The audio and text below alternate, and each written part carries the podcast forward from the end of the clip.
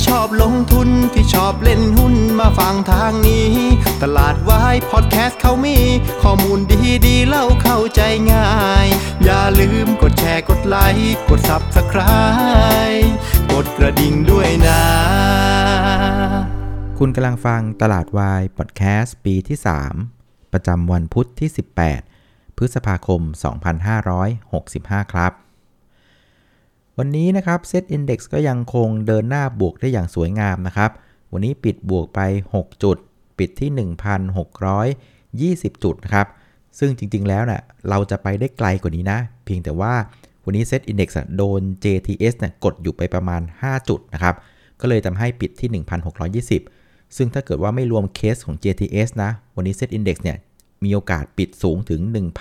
1,625 จุดนะครับ หรือว่าบวก 11 จุดเลยทีเดียวนะครับ คราวนี้ประเด็นที่ JTS เนี่ยนะครับกดตลาดไป 5 จุดก็มันเป็นเรื่องสืบเนื่องมาจากว่าเมื่อวันศุกร์ที่ 13 ใช่ไหมครับ ตลาดหลักทรัพย์ก็ได้มีการประกาศให้ JTS เนี่ยติด Cash Balance ระดับที่ 3 ซึ่งตามเกณฑ์แล้วนะครับถ้าถูกประกาศติดปั๊บเนี่ยวันรุ่งขึ้นน่ะจะต้องขึ้นเครื่องหมาย SP คราวนี้มันเป็นการประกาศตอนเย็นวันศุกร์นะครับคราวนี้เสาร์อาทิตย์จันทร์นะครับ ก็ตลาดปิดใช่ไหมครับเพราะฉะนั้นวันอังคารที่ 17 นะครับ JTS ก็ถูกขึ้นเครื่องหมา SP ไม่สามารถเทรดได้คราวนี้เป็นวันที่ 18 ซึ่งเป็นวันพุธนะก็กลับมาเทรดได้ละนะครับ แต่ว่าการกลับมาเทรดของ JTS ในรอบหลังจากขึ้น SP แล้วนะมันก็ยังมีเงื่อนไขที่เข้มงวดอยู่ 3 ข้อ ข้อแรกก็คือต้องใช้บัญชีแคชเท่านั้นในการเทรดนะครับ คือพูดง่ายว่าเทรดด้วยเงินสด อันที่ 2 คือห้ามนะครับนำหุ้น JTS อะไปคำนวณวงเงิน เพื่อเอาไปใช้ในเรื่องของ Margin นะครับ แล้วก็อันสุดท้ายคืออันเนี้ยขาซิ่งเซ็งเลยนะครับ คือไม่สามารถเทรดหุ้นแบบ Net Settlement นะครับ ซื้อข้าวขายเย็นอะไรแบบเนี้ยไม่ได้ ก็เลยทำให้ดีมานหรือความต้องการในการเทรดหุ้น JTS ลดลงอย่างมีนัยสำคัญนะ เราก็เลยเห็นภาพของการขายทำกำไรกันค่อนข้างเยอะเลยในวันนี้นะครับ ซึ่งถ้าเกิดว่านะฮะเราเอาตลาดหุ้นบ้านเราแม้ว่านะครับจะเอาประเด็น JTS ใส่เข้าไปแล้วนะครับ เราก็ยังคงสามารถปรับตัวขึ้นได้ประมาณสัก 0.4% ซึ่งอาจจะดูว่าด้อยกว่าเพื่อนไปสักนิดนึงนะครับ แต่ก็พอรับได้ เพราะว่าเมื่อวานเนี่ยตลาดหุ้นบ้านเรามันร้อนแรงจริง เมื่อวานระบบไป 30กว่าจุดเปอร์เซ็นต์กว่าใช่ไหมโอเคละวันนี้ก็อาจจะเรียกว่าแผ่วลงมานิดนึงนะครับ เราก็เลยไปเทียบกับเอเชียเลยแล้วเนี่ย วันนี้เราอาจจะด้อยกว่านะครับ วันนี้เอเชียโดยเฉลี่ยบวกไปประมาณสัก 0.8%แล้วก็อาเซียนบวกไป 0.1%ส่วนไทยแลนด์นะครับบวกไปเพียงแค่ประมาณสัก 0.4%นะครับ คราวนี้ประเด็นในภาพใหญ่ที่เหมือนกันในวันนี้นะครับที่ทำให้ตลาดหุ้นในเอเชียเนี่ยเคลื่อนไหวในแดนบวกนะก็มองว่ามีอยู่ 3 เรื่องนะครับเรื่องแรกก็คือเรื่องของตลาดหุ้นอเมริกาเมื่อคืนนี้นะครับก็เรียกว่าบวกนำขึ้นมาเลยนะครับปิดบวกไปถึง 431 จุด บวกไป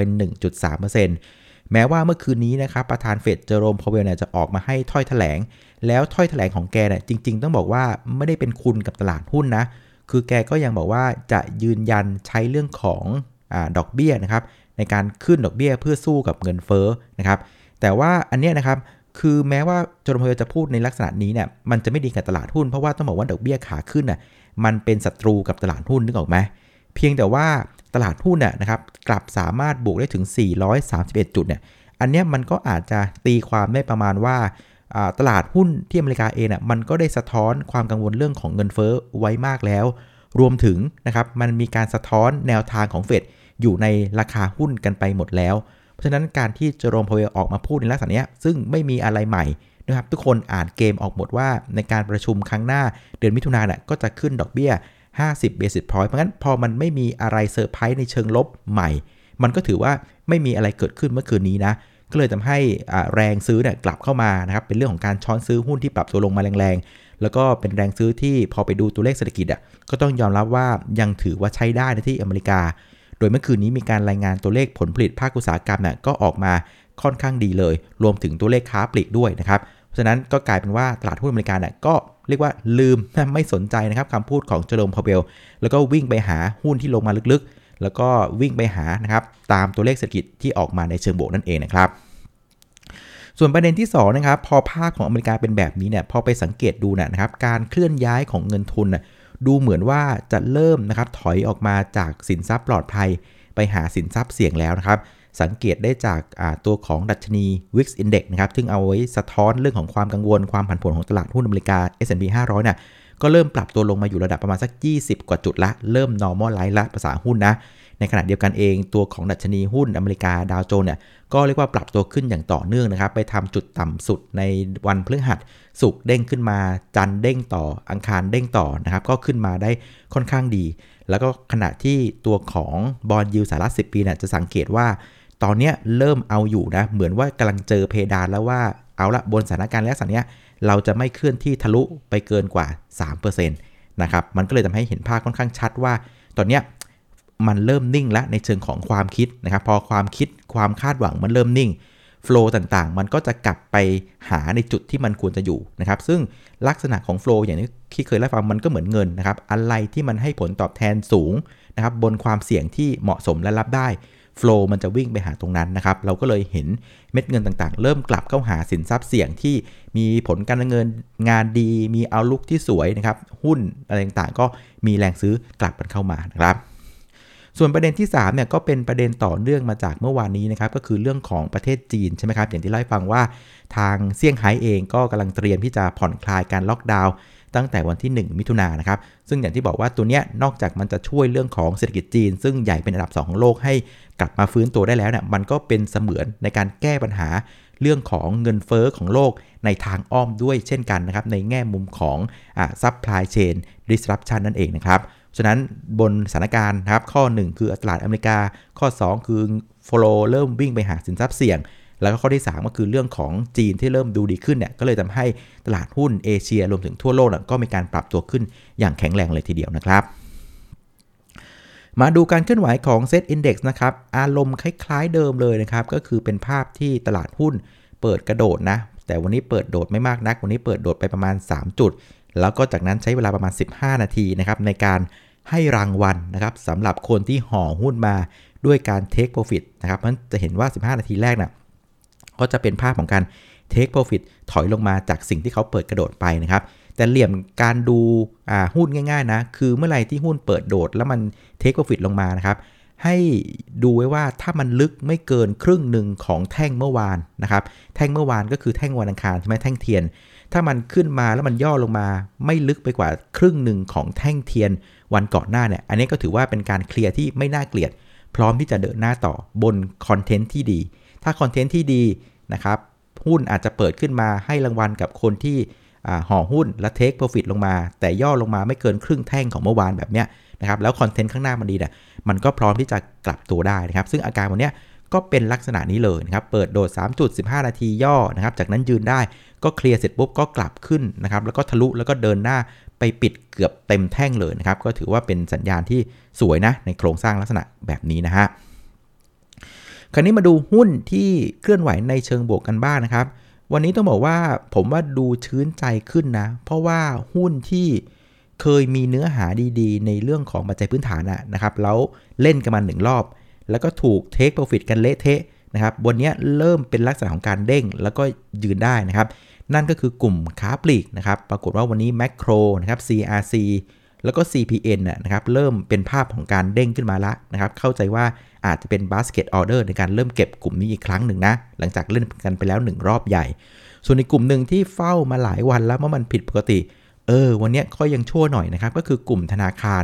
อ่ากลุ่มธนาคารแม้ว่าจะยังไม่เด้งแรงนะ แต่ก็เป็นภาพของการหยุดลงนะครับ มีเด้งอ่อนๆในตัวของธนาคารไทยพาณิชย์ แล้วก็ตัวของธนาคารกรุงไทยนะ ก็อาจจะเป็นไปได้ว่าเขาเห็นท่าทีประธานเฟดเมื่อคืนนี้นะ่ะก็เหมือนเป็นการ confirm ว่าเทรนด์ของดอกเบี้ยขาขึ้นเนี่ยมันเกิดแน่แน่ชัดเจนนะครับ ซึ่งกลุ่มธนาคารชอบดอกเบี้ยขาขึ้นนะครับ แล้วก็อีกประเด็นหนึ่งซึ่งผมว่าอันเนี้ยมันดูดีกับเศรษฐกิจไทยมากๆเลยนะครับ เมื่อเช้านี้อาจารย์เพชรเนี่ยแกเล่าให้ฟังเรื่องของโครงสร้าง GDP ไตรมาสหนึ่งที่ออกมา 2.2%ดีกว่าที่ตลาดคาดเนี่ยผมชอบอยู่ 2บรรทัดก็คือเรื่องของการบริโภคภาคเอกชน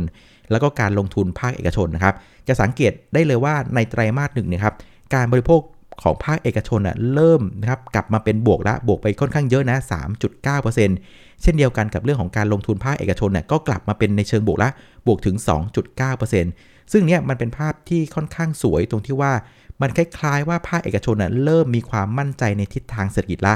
เริ่มออกไม้ออกหมัดละ หลังจาก 2 ปีที่ผ่านมา เอกชนไม่ไหวจริง ๆ ต้องปล่อยให้พี่รัฐบาลเป็นคนจัดการ ไม่ว่าจะเป็นการลงทุนภาครัฐบาลนะการบริโภครัฐบาล การกู้หนี้ยืมสินมาผลักดันเศรษฐกิจ การเอาภาษีเนี่ยไปอัดเศรษฐกิจช่วยนู่นช่วยนี่ เพราะงั้นจะสังเกตว่า 2 ปีที่ผ่านมานะ่ะมันเป็นหน้าที่ของรัฐบาลในการพยุงไม่ให้เศรษฐกิจมันพัง ในขณะที่เอกชนนะ่ะเอาแค่ว่าเอาตัวรอดไปวันๆก็บุญแล้วนะครับ แต่ว่าไตรมาสหนึ่งปีนี้มันเริ่มเห็นภาพที่ว่า ภาคเอกชนเริ่มมารับไม้ต่อจากรัฐบาลแล้วว่า เอาละฉันเริ่มมองเห็นข้างหน้าแล้วว่ามีความหวังแห่งการฟื้นตัวละได้เวลาที่เอกชนจะต้องเริ่มลงทุน ได้เวลาที่เอกชนจะต้องเริ่มอ่าเรียกว่าบริโภคกันเองแล้วนะครับ ซึ่งอันเนี้ยถือว่าเป็นเรื่องที่ดีนะครับ เพราะว่าเศรษฐกิจมันจะเดินได้อะมันไม่สามารถเดินได้ด้วยรัฐบาลคนเดียวไง คือเอกชนต้องหมุนนะครับ จะปล่อยให้ใช้รัฐบาลแบกเศรษฐกิจอย่างเดียวมันไม่ไหว อันเนี้ยถือเลยกลายเป็นว่าไตรมาสหนึ่งวันเนี้ยปีนี้นะครับเป็นภาพที่เรียกว่า ดูแล้วค่อนข้างสบายใจนะ อะ ค่อนข้างมีความหวัง แล้วก็มีอีกเรื่องหนึ่งก็คือเรื่องที่สภาพัฒน์เองเนี่ยพอเห็นนะครับตัวเลขตั้งแต่วันที่ 1 พฤษภาใช่ไหมที่ยกเลิก Test and Go นะครับฝรั่งที่ฉีดวัคซีนแล้วสามารถมาถึงปุ๊บเที่ยวได้เลยแบบเนี้ย ตัวเลขนักท่องเที่ยวมาค่อนข้างดีเลยนะ ดีจะจน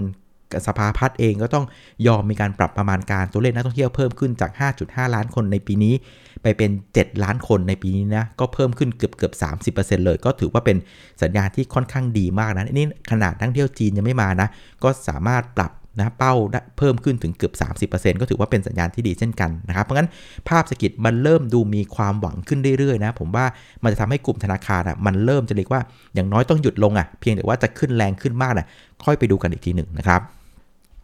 คราวนี้มาดูกลุ่มหุ้นที่กดตลาดในเชิงลบนะครับ ก็อย่างที่เล่าให้ฟังตอนต้นรายการนะ ก็จะเป็นตัวของ JTS นะ หลังจากติด cash balance ระดับที่ 3 ประกาศเมื่อเย็นวันศุกร์นะ ก็กดตลาดไป 5 จุด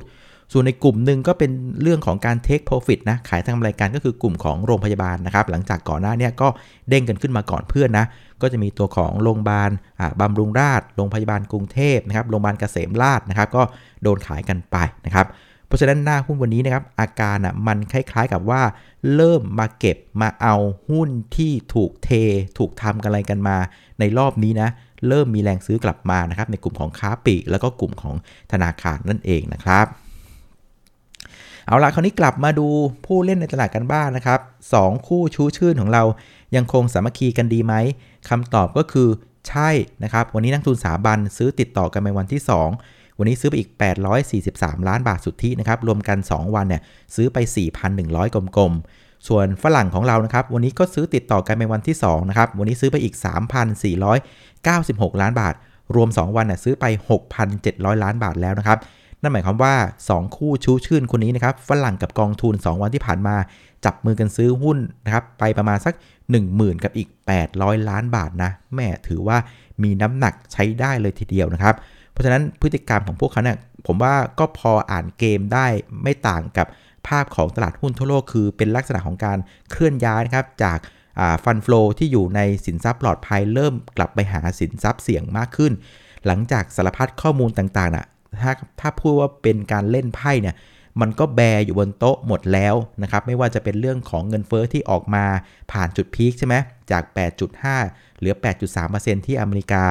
เรื่องของอ แนวนโยบายทางด้านการเงินของอเมริกาก็ค่อนข้างชัดเจนแล้วว่าเอาละนะครับจะขึ้นรอบหน้าอีกประมาณสัก 50 basis point ถึงขนาดว่าประธานเฟดยืนนั่งยันนอนยันว่าไม่เอาอะ75 มากไปแค่ 50กำลังดีอะไรประมาณนี้มันจะเห็นว่าสารพัดนับข้อมูลเศรษฐกิจต่างๆเนี่ยมันเปิดบนโต๊ะหมดกันไปเรียบร้อยแล้ว เพราะฉะนั้นพอความชัดเจนมันเกิดขึ้น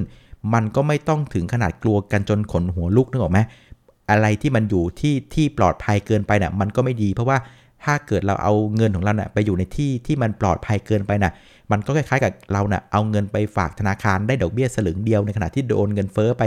4-5%มันก็ไม่คุ้มถูกไหมอ่าเพราะฉะนั้นพอทุกอย่างมันเริ่มชัดเจนหมดแล้วนะครับ ความกังวลต่างๆ มันเริ่มเรียกว่าผ่านจุดพีคไปแล้วนะครับ ก็เริ่มเอาฟันฟลูเอาเงินต่างๆ ไปไว้ในที่ที่มันควรจะอยู่ที่มันให้ผลตอบแทนดีๆนะครับ เราก็เลยเห็นการเคลื่อนย้ายเงิน จากสินทรัพย์ปลอดภัยไปหาสินทรัพย์เสี่ยงนั่นเองนะครับ ก็เป็นอย่างนี้ทั่วโลกเลยนะครับ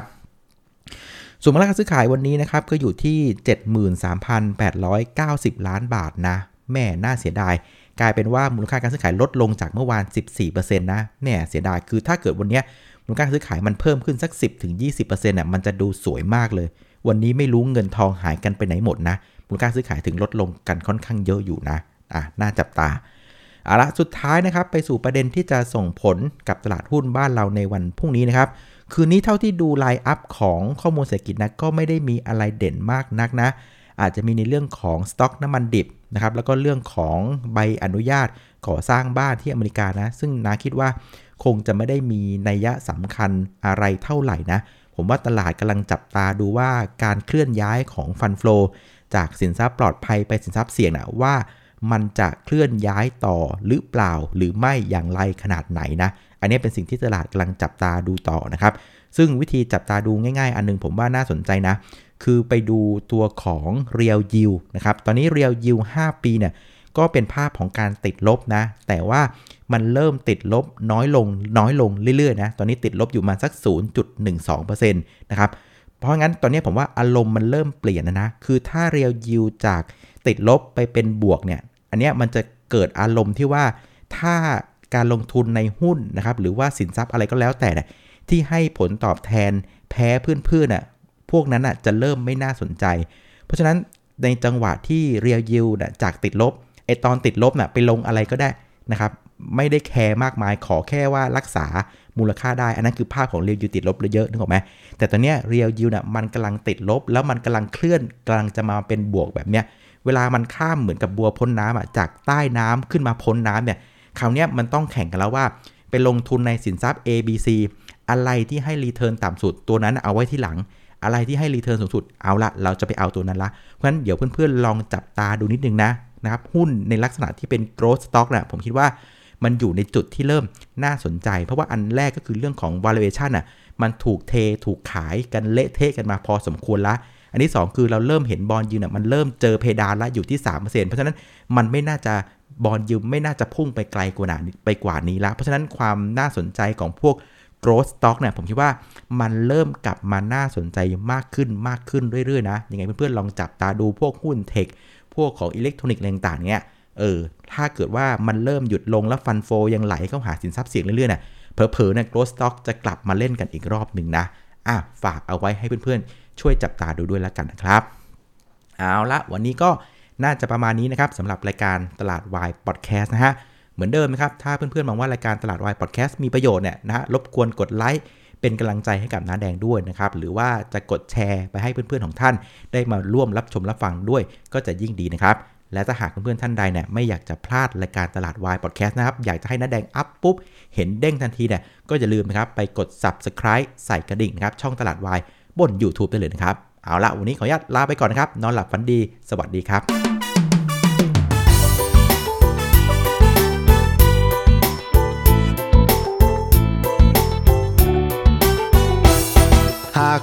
ที่ชอบลงทุนที่ชอบเล่นหุ้นมาฟังทางนี้ ตลาดวายพอดแคสต์เขามี ข้อมูลดีดีเล่าเข้าใจง่าย อย่าลืมกดแชร์กดไลค์กด Subscribe กดกระดิ่งด้วยนะ